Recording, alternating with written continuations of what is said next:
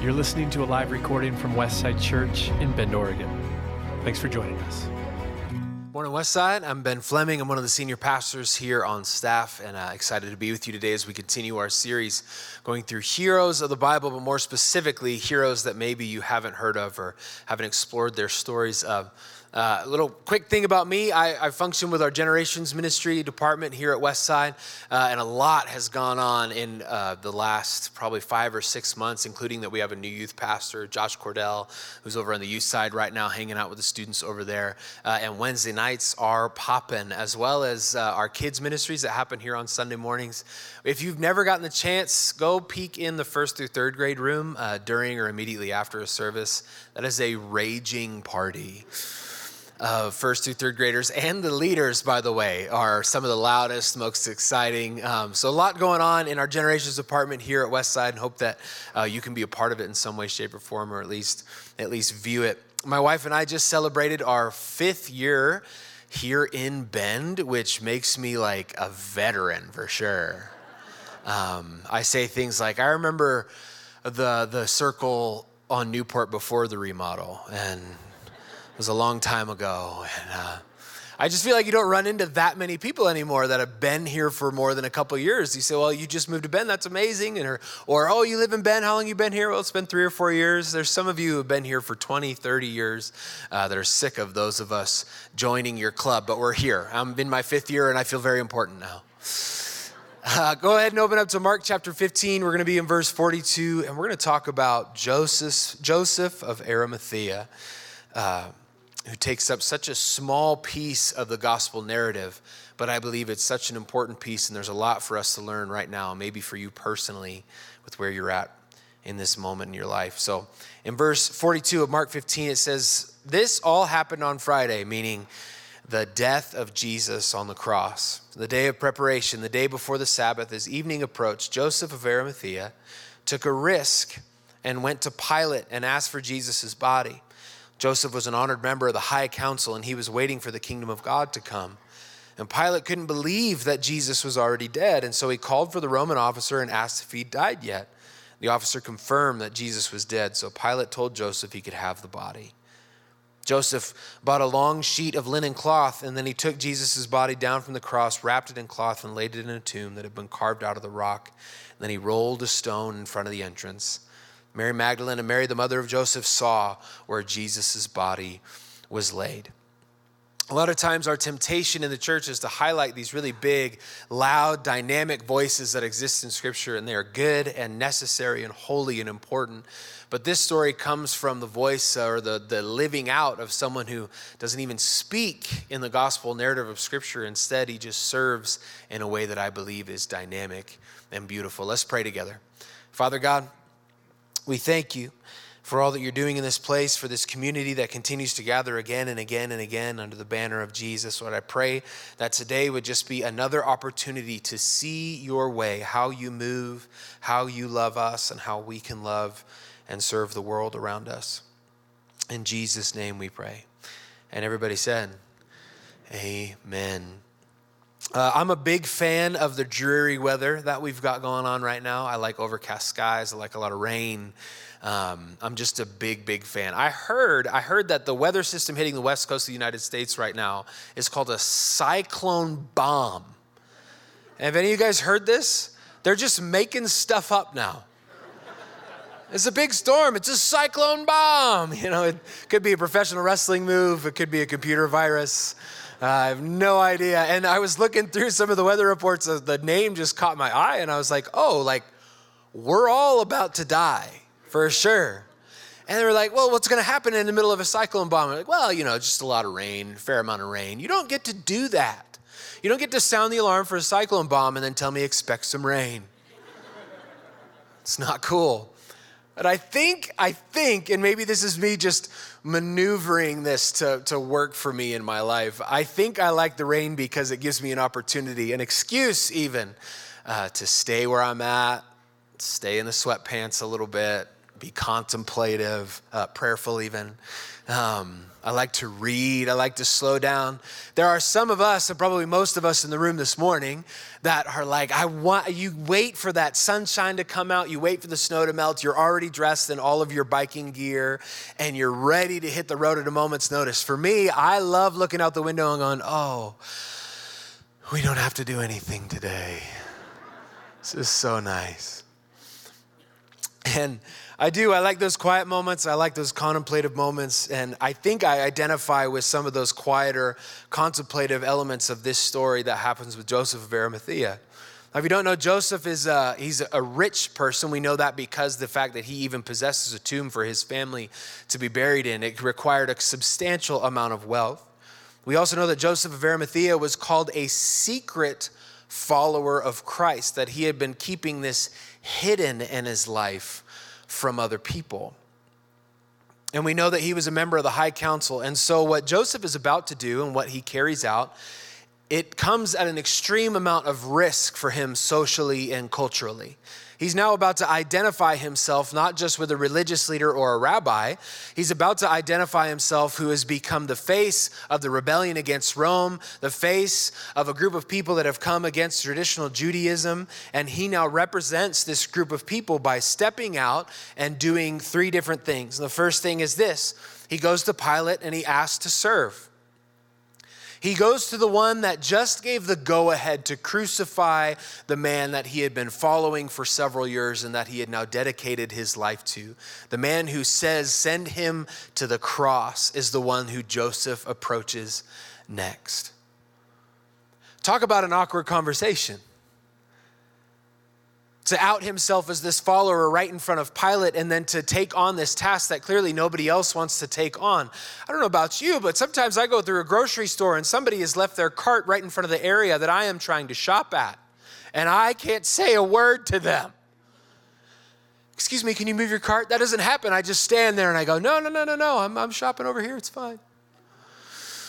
You wait for him to move and you slide over very quietly, wait for him to go around. This is a very Pacific Northwest thing I'm talking about here. So if you're not from here, maybe you don't understand. Very passive aggressive, very kind of creeping in the area until we get what we want. I have a difficult time with those conversations. I have a difficult time with conversations often in my family or in my workplace. And Joseph, who has been keeping this secret about his life for so long, says, I'm going to go to the person that has crucified my Savior and I'm going to begin this open service service in such a way. I wonder if we couldn't be bold enough in our lives to approach and create conversations with people that we don't like or agree with, or maybe have even hurt us on purpose, and we can still find areas and ways to serve.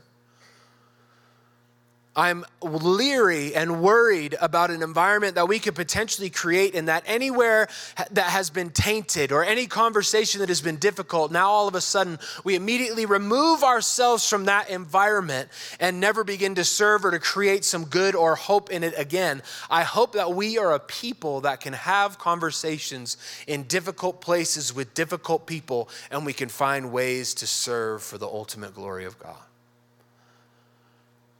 It may be one of the biggest tasks that we face as, for us individually, for us as the church, but it's a necessary and important task.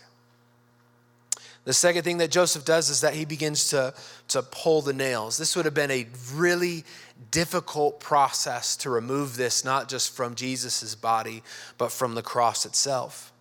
It would have required Joseph to walk out in the middle of this open space in which people had been gathered to watch Jesus die, maybe some of them still around at the moment. He would have been telling the entire crowd at this time that I am somebody that will serve and honor this Jesus. Now, I don't know how you feel about being exposed in such a way. I felt exposed this last week uh, in a couple ways. I was talking to, uh, to, a couple of our high school students here at Westside, and one of them looked at me and said, Pastor Ben, have you seen this TikTok? And his friend looked at me and said, Look at him. He doesn't have a TikTok. and I said, Look at him. I mean, I don't have a TikTok, and I don't know how it works, but how dare you?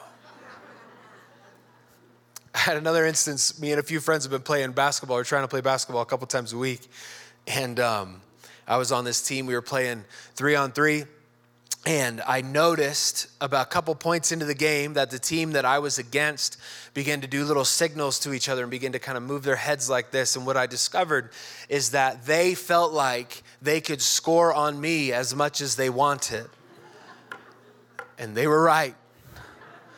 So they kept screening and switching, and you know, I'm trying to guard different guys to get a little bit of a break, and they just give the ball to the guy that I'm guarding. And 10, 11, 12 buckets in a row, I walked over to the bench and I said, Well, I think I'll go home now.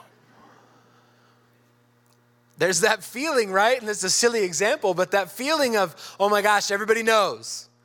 Because right there for me, it wasn't like, oh, everybody knows that, you know, Ben is just on the other team. It was, we, everybody knows Ben's fitness level right now. Everybody knows Ben's ability to jump right now in this moment. There's an exposure. Everybody can see and they know. And the idea of walking out, especially after keeping a secret of following Jesus for so long, the exposure that it would require, that you would have to wade through in order to pull the nails from Jesus' body, would be of immense importance to Joseph of Arimathea. It's a vulnerable, it's a vulnerable spot because of his separation of class. It's vulnerable because of that rebellion against Rome.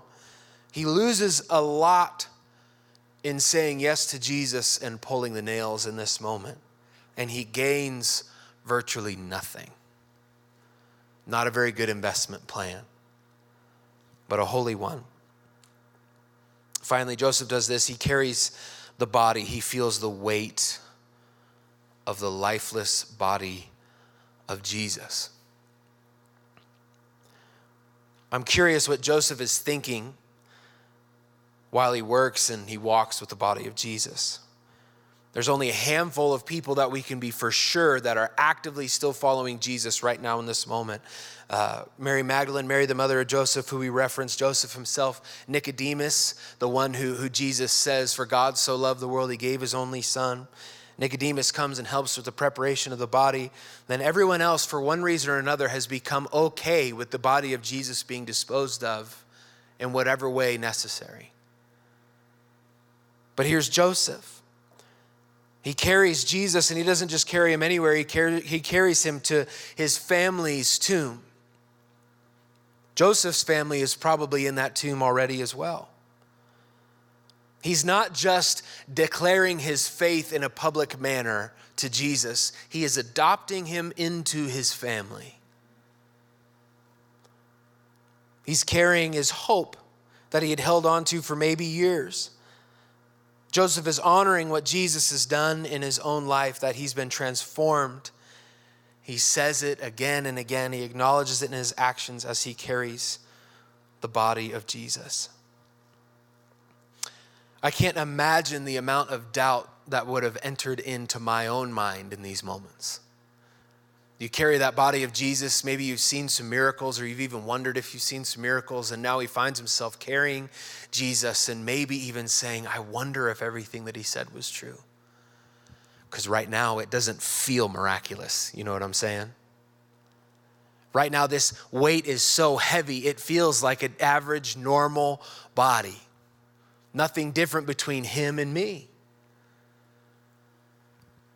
And I wonder if Joseph isn't teaching us, or maybe we can learn something from this area with Joseph, because I don't know about you. So often in my faith journey, I have felt the necessity to say, I am a Sunday morning, Jesus loving, Christ preaching Christian. Now, Sunday morning is real, and the victory that those of us who belong in the kingdom of God, who have made the decision to serve in the way of Jesus, that victory is a real thing. But I've preached this message in a way where I've tried to manipulate the audience and saying, look, that's exactly where we live. That's the only place that we ever feel. And if you're not feeling victorious, it's just because the world is coming against you and there's an enemy that hates you. And all of that is true. But I've come to believe and understand that it is a, necess- a necessary part of our discipleship to acknowledge that sometimes faith feels like carrying a dead body on a Saturday and not like a resurrected Savior on a Sunday.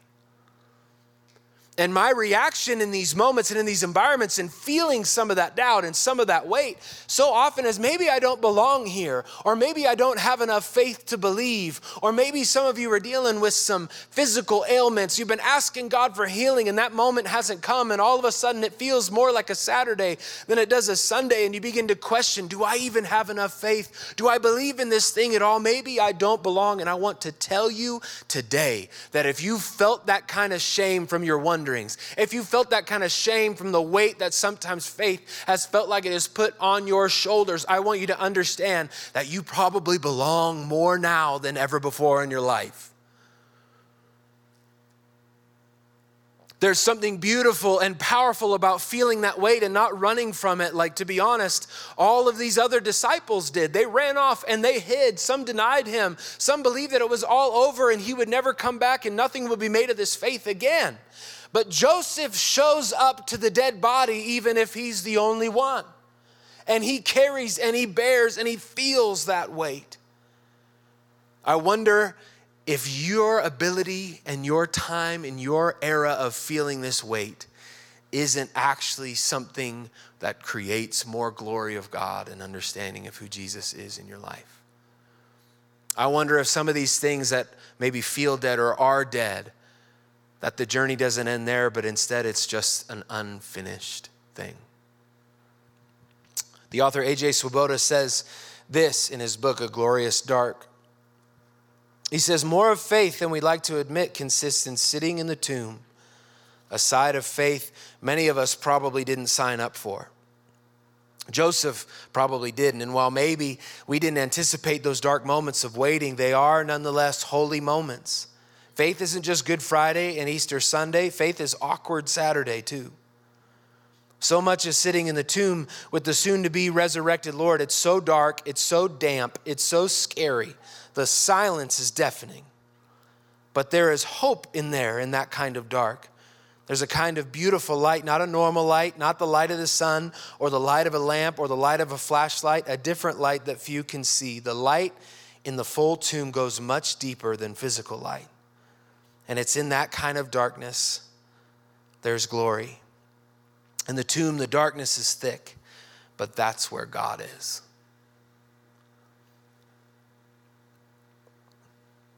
I've been thinking about this idea of investment and how, again, Joseph of Arimathea, being a rich man, probably understood investment to a certain degree.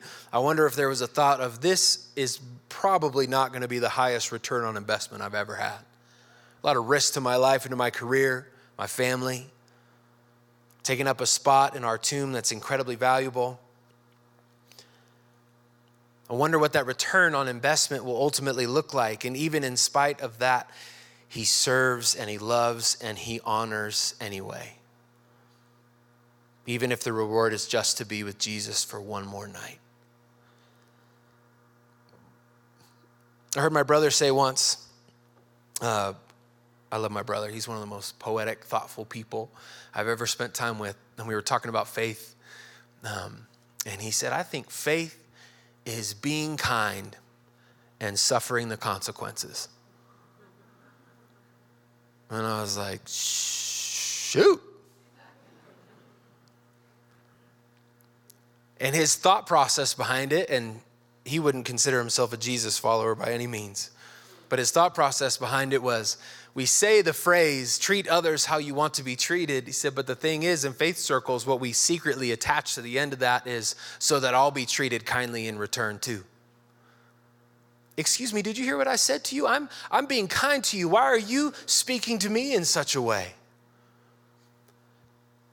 I expected a return on investment here in this process, and what I put in, I'd like to see come out. I, would like to know. And, and Joseph didn't have the benefit, the understanding, the perfect confidence that what would happen on Sunday would happen. Instead, he serves and he loves and he is kind and is ready to receive whatever consequences might happen on the other side. I wonder if we can be a church that can be kind and be willing to suffer the consequences. I'll leave you with this story, this scripture about um, Jesus calming the storm that a lot of you are familiar with. Jesus is spending time with these disciples and he says, Now let's get on the boat and let's go ahead and go to the other side. It says, Evening came. let's cross to the other side of the lake. And so they took Jesus in the boat and they started out leaving the crowds behind, although other boats followed. But soon a fierce storm came up. High waves were breaking into the boat and began to fill with water. Jesus was sleeping at the back of the boat with his head on a cushion. The disciples woke him up, shouting, Teacher, don't you care? We're going to drown. And when Jesus woke up, he rebuked the wind and the waves Silence, be still. And suddenly the wind stopped and there was a great calm. And he asked them, Why are you afraid?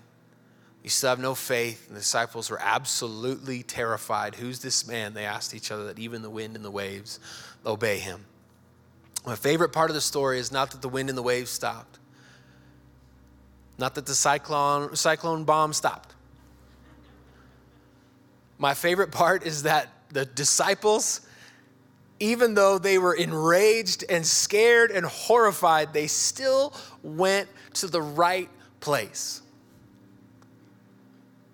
Hey, Jesus, you don't even care. Don't you feel this? He's, he's asleep. Can you believe this guy? They've seen him do miracles, they've seen him do incredible things. They still run down to him and they say, Look, we're dying out here. And I don't know about you, but just to be real, especially over the last couple years, I've spent more time feeling like I'm carrying a dead body of faith and more time like I'm screaming at the heavens, going, No one cares. Where are you? I'm alone. I don't have any answers anymore. I don't know what the next step looks like and all you've given me, God, here on this Saturday is this dead body that held my hopes and dreams. And now it won't even move. And what I've come to believe is that that moment of where are you? You don't even care if you would just move your body again, if you would just stand up and do a miracle again. I've learned that those moments of being in the middle of the lake and being in the darkness of the tomb, those are just as holy and necessary in our lives as sharing from the greatest victory. So I want to ask you to do something today. I want you to I want to ask you to hold fast. Not don't ask the questions, not don't wonder or be afraid in that darkness. I'm not asking you any of those. Maybe God in, in specific moments will ask you those himself. But I want to ask you to do this today. In the middle of Saturday, I want you to ask you to just sit in the tomb. In the middle of the lake, I want you to just stay with Jesus. As I don't want to make the mistake again of feeling like it's my job or it's the church's job, as beautiful as our jobs are and our importance is immense on this place. But I do not want to trick myself into believing that I am the one that is in control of the wind or the waves or the one that will ultimately make this dead body come to life again. Instead, I know my place and my calling, and that's to be with Jesus. And there's no shame in that. There's no shame in that darkness and that questioning and that wondering. But I want to encourage you to do something. Stay with Jesus. Father God, we give you praise and glory this morning. We pray that Westside Church would be a place that, at the very least, understands what Saturday feels like. And Lord, I pray for those of us right now waiting on healing waiting on a life turn, waiting on encouragement, waiting on something to just move for the first time, what seems like forever in their lives on what is surely a Saturday. Lord, I pray for the encouragement to stay, to serve, to commit, to love, and to care about the world around them and about you and your kingdom. Jesus, give us the strength to be with our Savior. No matter how heavy the weight is, Jesus, we do believe, we want to acknowledge that there is victory in this story. In your great name we pray. And everybody said, Amen.